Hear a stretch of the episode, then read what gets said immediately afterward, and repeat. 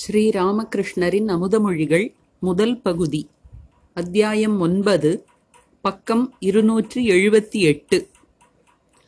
ஞாயிறு, ஏப்ரல் 15, 1883. சுரேந்திரருடைய வீட்டு முற்றத்தில் குருதேவர் பக்தர்களுடன் அமர்ந்திருந்தார். அவரது வருகையால் அந்த இடம் பொலிவுடன் விளங்கிற்று. மாலை 6 மணி இருக்கும். முற்றத்திலிருந்து கிழக்கு பக்கமாகச் சென்றால் பூஜையறைக்கு ஏறிச் செல்லலாம். பூஜையறையில் தேவியின் அழகிய திருவுருவம் இருந்தது. அவளது திருவடிகளில் செம்பருத்தி மலர்களும் வில்வதளங்களும் இடப்பட்டிருந்தன. கழுத்தில் மலர் மாலை தவழ்ந்தது. அவளும் அந்த பூஜையறையை பொலிவாக்கியபடி எழுந்தருளி இருந்தாள். அன்று அன்னபூரணி பூஜை நாள். சுரேந்திரர் தேவி பூஜை நடத்துகிறார். அதற்காகத்தான் குருதேவரை அழைத்திருந்தார். குருதேவர் பக்தர்களுடன் வந்திருந்தார். பூஜையறைக்கு சென்று தேவியை தரிசித்தார். தேவியை பணிந்து வணங்கிய பிறகு அவளை பார்த்தபடி நின்று கொண்டு கை விரல்களை எண்ணி ஜபம் செய்தார்.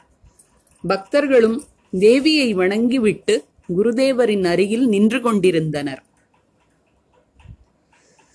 பிறகு குருதேவர் பக்தர்களுடன் முற்றத்திற்கு வந்தார்.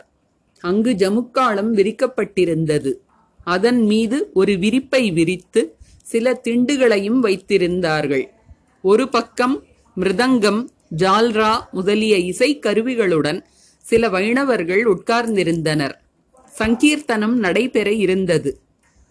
குருதேவரை சுற்றி பக்தர்கள் அமர்ந்தார்கள். வசதியாக ஒரு திண்டில் சாய்ந்து உட்காரும்படி குருதேவரிடம் கூறினர். ஆனால் அவர் திண்டை பயன்படுத்தாமல் அதை தள்ளி வைத்துவிட்டு அமர்ந்தார். ஸ்ரீராமகிருஷ்ணர் பக்தர்களிடம், திண்டில் சாய்ந்து உட்கார்வதா? விஷயம் என்ன தெரியுமா? அகங்காரத்தை விடுவது மிகவும் கடினம். ஆராய்ந்து பார்த்தால் அகங்காரம் சிறிதும் இல்லை என்று தோன்றும். ஆனால் அது மறுபடியும் எங்கிருந்தோ வந்து ஒட்டிக்கொள்ளும். தலை வெட்டப்பட்ட பிறகும் கூட ஆட்டின் உடல் சிறிது நேரம் துடித்துக் கொண்டே இருக்கும். கனவில் ஒரு பயங்கர காட்சியை பார்க்கிறாய். தூக்கம் கலைந்து விட்டது. நன்றாக விழித்து கொண்ட பிறகும் கூட நெஞ்சு படபடவென்று அடித்துக் கொள்கிறது. அகங்காரமும் அது போன்றதுதான். அடித்து துரத்தினாலும் எங்கிருந்தோ வந்து சேர்ந்து விடுகிறது. அப்போது முகத்தை தூக்கி வைத்துக்கொண்டு எனக்கு உரிய மரியாதை தரப்படவில்லை என்பான். கேதார், புல்லை விட பணிவாக, மரத்தை விட பொறுமையாக இருக்க வேண்டும். ஸ்ரீராமகிருஷ்ணர், நான் பக்தர்களுடைய பாத தூசியின் தூசி. அப்போது வைத்தியநாத் என்பவர் வந்தார். அவர் நன்கு படித்தவர். கல்கத்தா உயர்நீதிமன்றத்தில் வக்கீலாக இருந்தார்.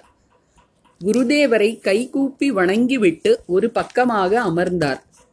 சுரேந்திரர் ஸ்ரீராமகிருஷ்ணரிடம் வைத்தியநாத்தை சுட்டிக்காட்டி, இவர் என் உறவினர். ஸ்ரீராமகிருஷ்ணர், அப்படியா? நல்ல இயல்பு கொண்டவராக தெரிகிறார். சுரேந்திரர், உங்களிடம் ஏதோ கேட்க வேண்டுமாம், அதற்காகத்தான் வந்திருக்கிறார். ஸ்ரீராமகிருஷ்ணர் வைத்தியநாத்திடம், நீ பார்ப்பவை எல்லாம் இறைவனுடைய சக்தி. அவருடைய சக்தி இல்லாவிட்டால் யாராலும் எதையும் செய்ய முடியாது. ஆனால் ஒன்று, கடவுளின் சக்தி எல்லா இடங்களிலும் சமமாக வெளிப்படுவதில்லை. கடவுள் ஒரு சிலருக்கு அதிக சக்தியை கொடுத்திருக்கிறாரா என்று வித்யாசாகர் என்னை கேட்டார். அதற்கு நான், அப்படி குறைவாகவும் அதிகமாகவும் சக்தியை கொடுக்காமல் இருந்தால் உங்களை பார்ப்பதற்கு நாங்கள் ஏன் வர வேண்டும்? உங்களுக்கு என்ன 2 கொம்புகளா முளைத்திருக்கின்றன என்று கேட்டேன்.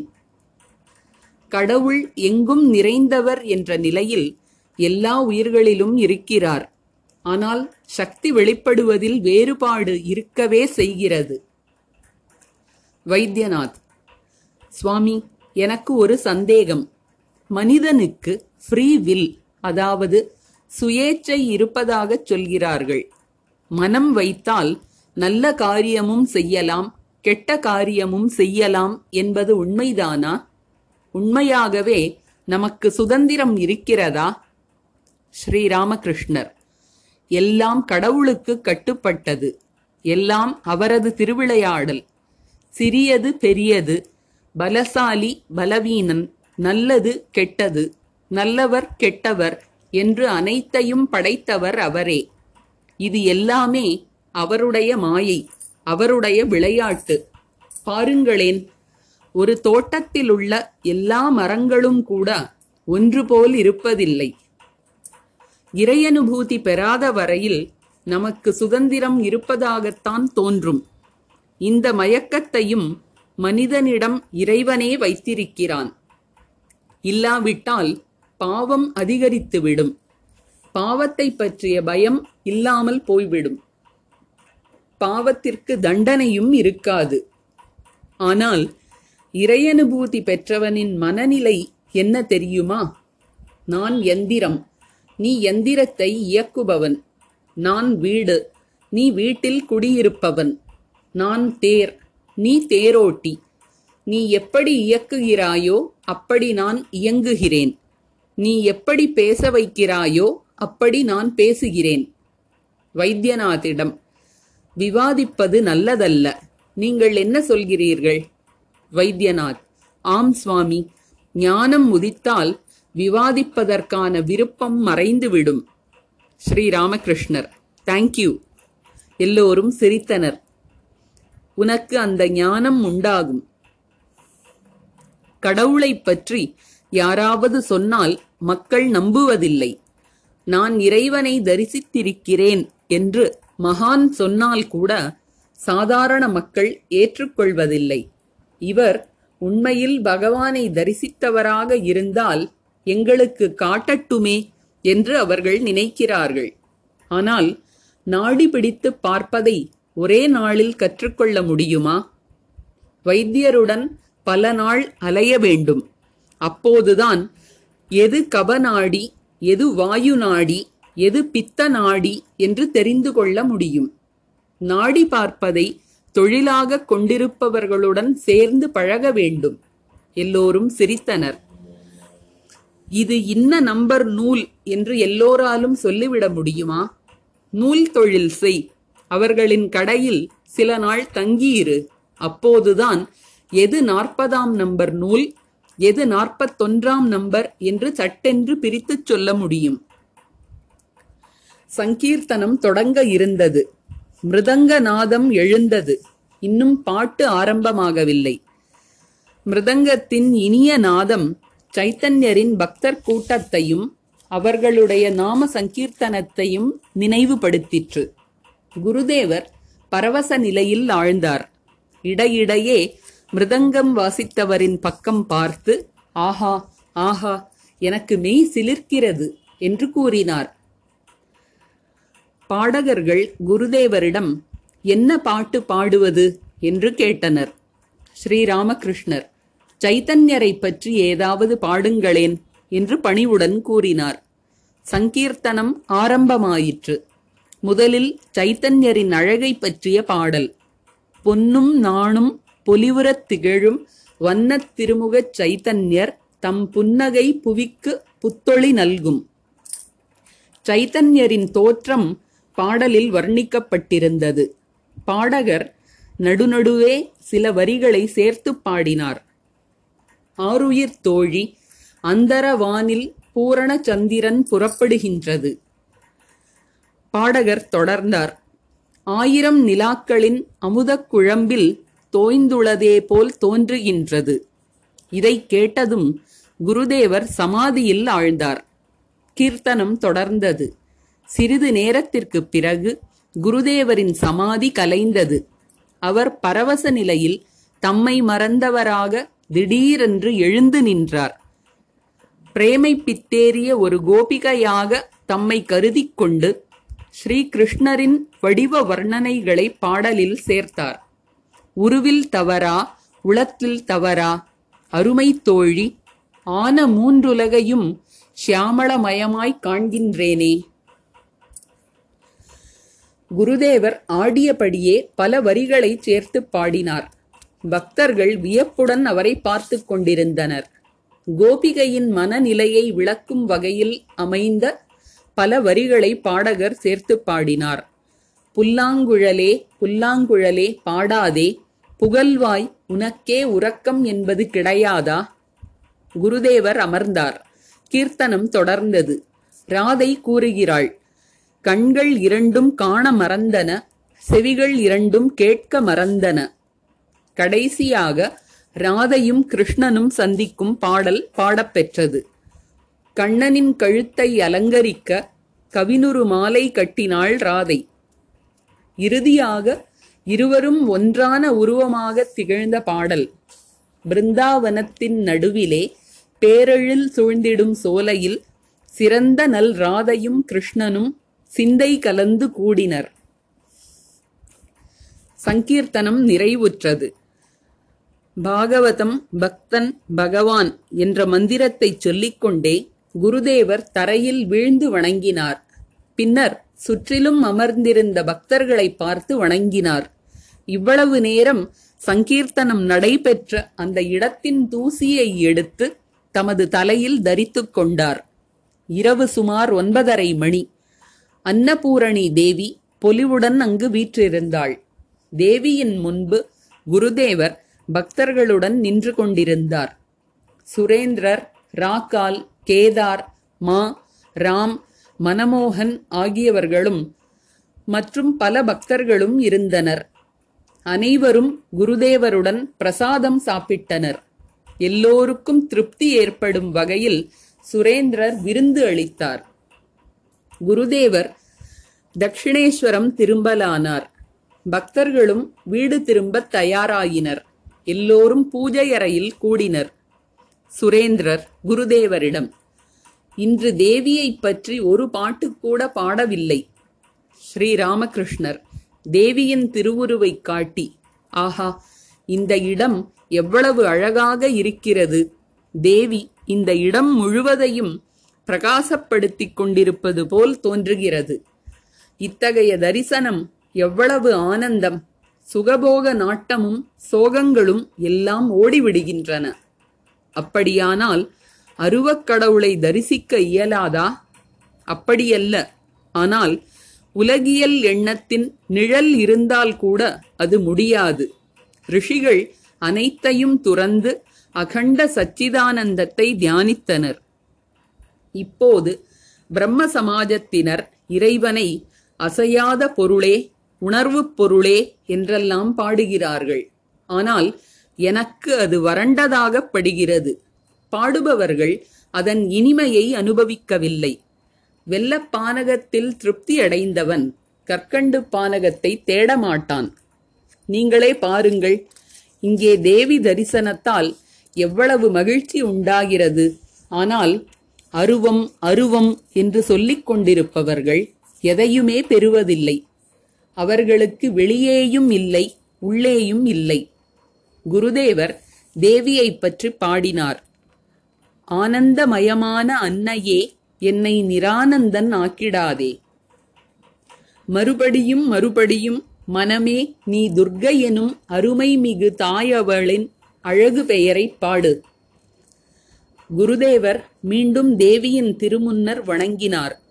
பிறகு படிக்கட்டுகளின் வழியாக கீழே இறங்கி வரும்போது, ஓ ரா சே ஈ போ, ஓ ராக்கால், செருப்பு இருக்கிறதா இல்லை தொலைந்து போய்விட்டதா என்று கேட்டார். குருதேவர் வண்டியில் ஏறிக்கொண்டார். சுரேந்திரரும் மற்ற பக்தர்களும் அவரை பணிந்தனர். அந்த நேரத்திலும் நிலவின் ஒளி சாலையில் பறந்திருந்தது. வண்டி தட்சிணேஸ்வரத்தை நோக்கிச் சென்றது. அத்தியாயம் 10. பிரம்மசமாஜ பக்தர்களுடன் 2ஆம் பகுதி. ஞாயிறு, ஏப்ரல் 22, 1883. பௌர்ணமி, மாலை நேரம். ஸ்ரீராமகிருஷ்ணர் சிந்தியில் வசித்து வந்த வேணி மாதவ பாலின் தோட்ட வீட்டிற்கு சென்றிருந்தார். அன்று சித்திரை மாதம் நடைபெறும் சிந்தி பிரம்மசமாஜத்தின் அரையாண்டு விழா. பிரம்மசமாஜ பக்தர்கள் பலர் வந்திருந்தனர். தெற்கு வராந்தாவில் பக்தர்கள் குருதேவரை சுற்றி அமர்ந்திருந்தனர். ஆதி பிரம்மசமாஜத்தின் ஆச்சாரியரான ஸ்ரீ பேசாராம் வழிபாட்டை நடத்துவார். பிரம்மசமாஜ அன்பர்கள் இடையிடையே குருதேவரிடம் கேள்விகள் கேட்டனர். பிரம்மபக்தர்: சுவாமி, வழி என்ன? ஸ்ரீராமகிருஷ்ணர்: அனுராகம், அதாவது இறைவனை நேசிப்பது மற்றும் பிரார்த்தனை. பிரம்மபக்தர்: அனுராகமா பிரார்த்தனையா? ஸ்ரீராமகிருஷ்ணர்: முதலில் அனுராகம், பிறகு பிரார்த்தனை. இவ்வாறு கூறிய குருதேவர் ராகத்துடன் பாடினார். மனமே, தாயை மெய்யாக வருந்தி அழைத்தால் வாராமல் தனியே உன்னை விடுவாளோ, சற்றே விலகிப் போவாளோ, மற்றும் எப்போதும் இறைவனின் திருநாமத்தையும் மகிமையையும் பாட வேண்டும், பிரார்த்தனை செய்ய வேண்டும். பழைய பாத்திரத்தை தினமும் துலக்க வேண்டும். ஒருமுறை துலக்குவதில் என்ன பயன்? மேலும் விவேகமும் வைராக்கியமும் வேண்டும். வாழ்க்கை நிலையற்றது என்ற உணர்வு வேண்டும். பிரம்மபக்தர்: இல்லறத்தை துறப்பது நல்லதா? ஸ்ரீராமகிருஷ்ணர்: எல்லோருக்கும் அது நல்லதல்ல. சுகபோகங்களை அனுபவித்து தீர்க்காதவர்கள் வாழ்க்கையை துறக்கக்கூடாது. இரண்டனாவுக்கு கள் குடித்தால் போதை வருமா என்ன? பிரம்மபக்தர்: அப்படியானால் அவர்கள் இல்லறத்திலேயே இருக்க வேண்டியதுதானா? ஸ்ரீராமகிருஷ்ணர்: ஆம், அவர்கள் பற்றின்றி கடமைகளை செய்ய முயற்சிக்க வேண்டும். கையில் எண்ணெய் பூசிக்கொண்டு பலாப்பழத்தை அறுக்க வேண்டும். பெரிய மனிதர்களின் வீட்டு வேலைக்காரி எல்லா வேலைகளையும் செய்கிறாள். ஆனால் அவளது மனம் கிராமத்திலுள்ள சொந்த வீட்டையே நினைத்து கொண்டிருக்கும். இதுதான் நிஷ்காம கர்மம், பற்றின்றி வேலை செய்வது. இதுதான் மனத்தளவில் துறவு. நீங்கள் மனத்தளவில் துறக்க வேண்டும். துறவியர் புறத்திலும் மனத்தளவிலும் துறப்பார்கள். பிரம்மபக்தர்: சுகபோகங்களை அனுபவித்து தீர்ப்பது என்றால் என்ன? ஸ்ரீராமகிருஷ்ணர்: காமினி காஞ்சன சுகபோகம். கடும் காய்ச்சல் கண்ட நோயாளியை ஊறுகாயும் தண்ணீரும் இருக்கின்ற அறையில் வைப்பது ஆபத்து. பணம், பொன், புகழ், உடல் சுகம் இவற்றை ஒருமுறை அனுபவிக்காவிட்டால், இந்த சுகபோகங்களை அனுபவித்து தீர்க்காவிட்டால் இறைவனுக்காக மன ஏக்கம் ஏற்படுவதில்லை. பிரம்மபக்தர்: பெண்கள் கெட்டவர்களா, நாம் கெட்டவர்களா?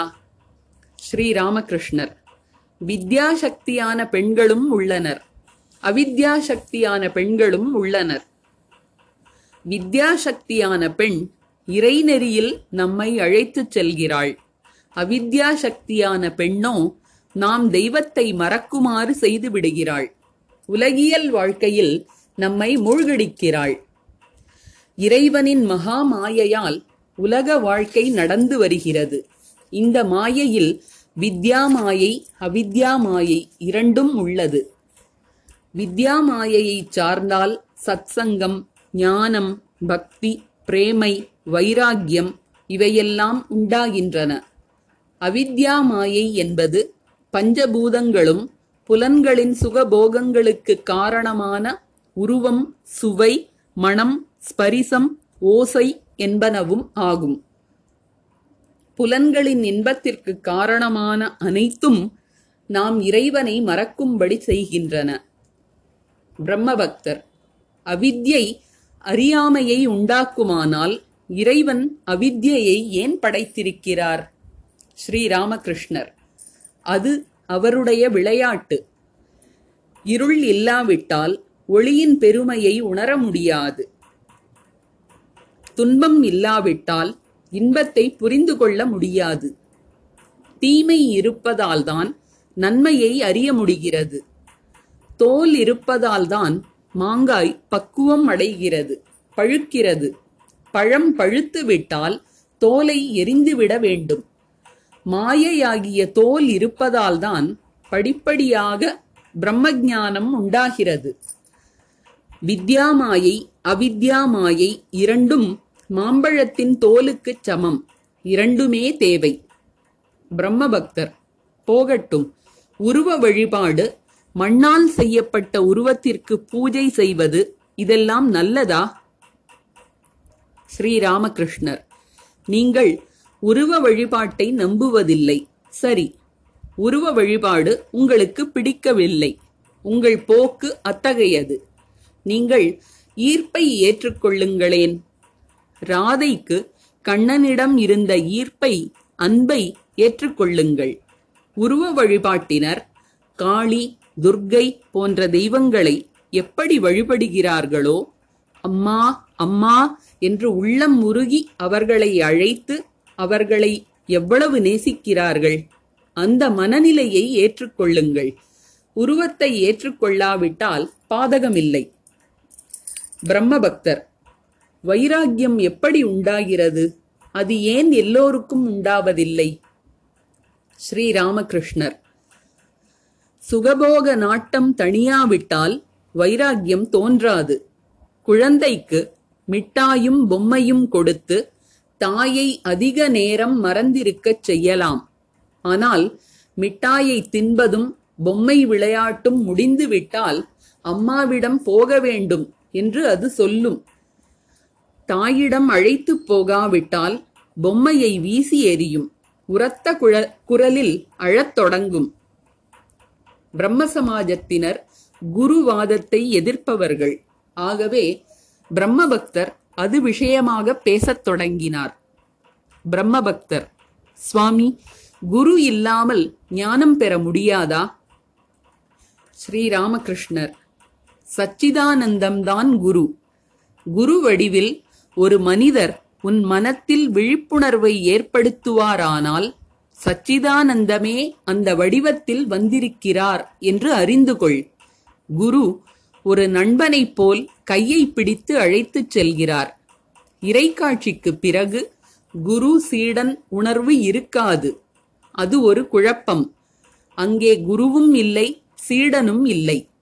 அதனால்தான் ஜனகர் சுகதேவரிடம், பிரம்மஞானம் வேண்டுமானால் முதலில் குருதட்சிணையை கொடுத்துவிடு என்றார். ஏனெனில் பிரம்மஞானம் வந்துவிட்டால் குரு சீடன் வேறுபாடு இருக்காது. இறைக்காட்சி கிடைக்காத வரையில்தான் குரு சீடன் உறவு. மாலை வேளையாகி விட்டது. அப்போது சில பிரம்மசமாஜ அன்பர்கள் குருதேவரிடம், இப்போது நீங்கள் சந்தியாவந்தனம் செய்ய வேண்டுமல்லவா என்று கேட்டனர். ஸ்ரீராமகிருஷ்ணர்: இல்லை, அப்படியொன்றும் இல்லை. அதெல்லாம் ஆரம்பத்தில் சில காலம் செய்ய வேண்டும், பிறகு நியம நிஷ்டைகள் தேவையில்லை.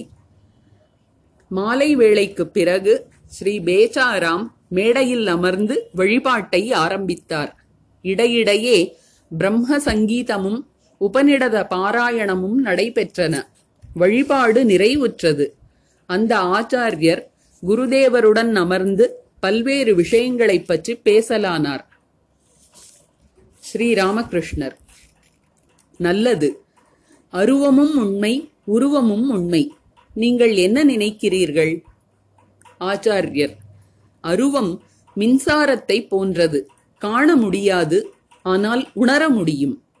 ஸ்ரீராமகிருஷ்ணர்: ஆம், இரண்டும் உண்மைதான். உருவம் அருவம் இரண்டும் உண்மை.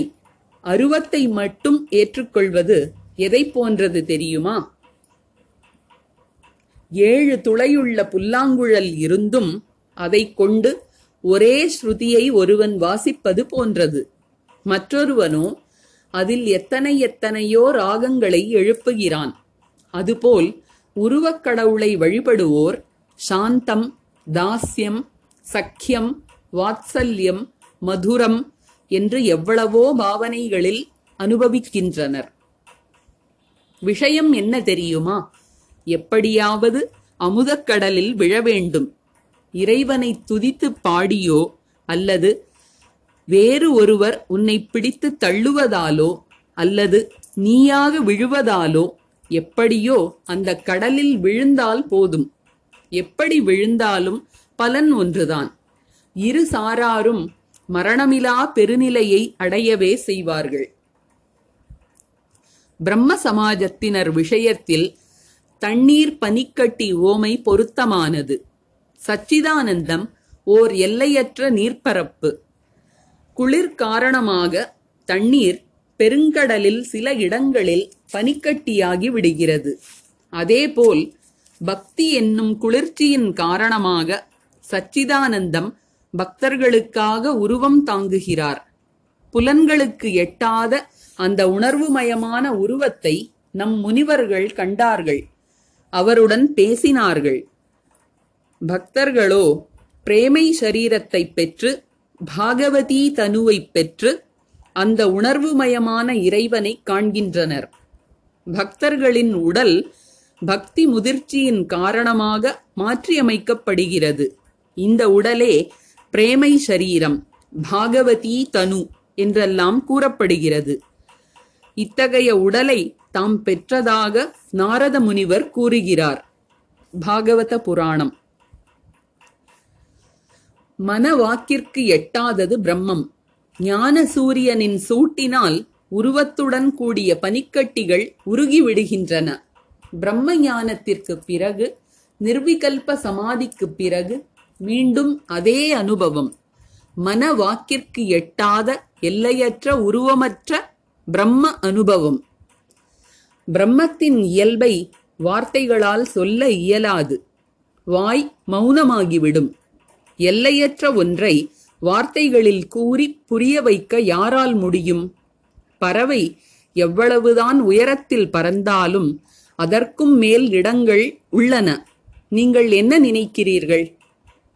ஆச்சாரியர்: ஆம் சுவாமி, வேதாந்தத்தில் இத்தகைய கருத்துக்கள் கூறப்பட்டுள்ளன. ஸ்ரீராமகிருஷ்ணர்: உப்பு பொம்மை கடலின் ஆழத்தை அளக்கச் சென்றது, ஆனால் திரும்பி வந்து செய்தி சொல்லவில்லை. சுகதேவர் போன்ற முனிவர்கள் சச்சிதானந்த பெருங்கடலை பார்க்கவும் தொடவும் மட்டுமே செய்தார்கள், மூழ்கவில்லை. இது ஒரு சாரார் கருத்து. ஒருமுறை வித்யாசாகரிடம், எல்லா பொருட்களும் எச்சிலாகிவிட்டன, ஆனால் பரம்பொருள் எச்சிலாகவில்லை, அதாவது பிரம்மம் இன்னது என்று யாராலும் சொல்ல முடியாது, வாயால் சொன்னாலே அது எச்சிலாகி விடுகிறது என்று சொன்னேன். இதை கேட்டு வித்யாசாகர் மிகுந்த மகிழ்ச்சி அடைந்தார். அவர் ஒரு பெரிய பண்டிதர்.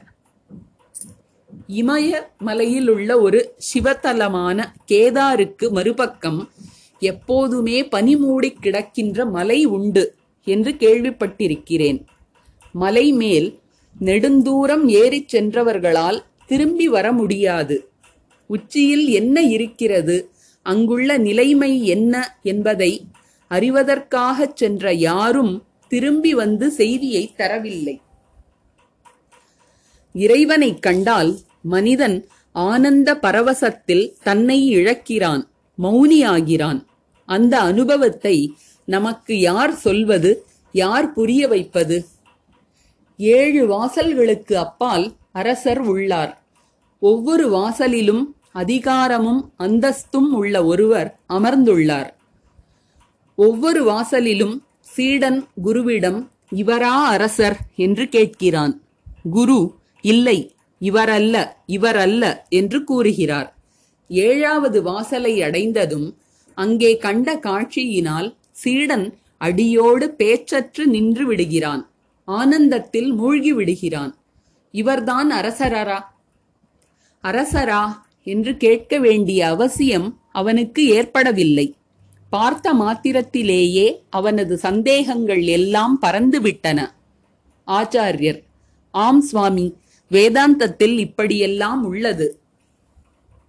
ஸ்ரீராமகிருஷ்ணர்: ஆக்கல், அழித்தல், அழித்தல் என்னும் முத்தொழில்களை செய்யும் போது இறைவனை சகுண பிரம்மம், ஆத்யாசக்தி என்றெல்லாம் சொல்கிறோம்.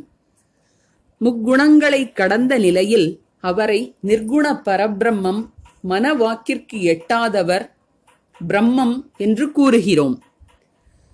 இறைவனுடைய மாயையில் வீழ்ந்து மனிதன் தன் சொந்த இயல்பை மறந்து விடுகிறான்.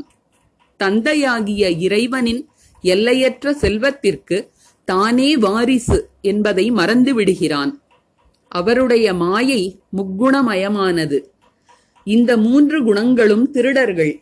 எல்லாவற்றையும் கவர்ந்து கொள்கின்றன, சொந்த இயல்பை மறக்கச் செய்கின்றன.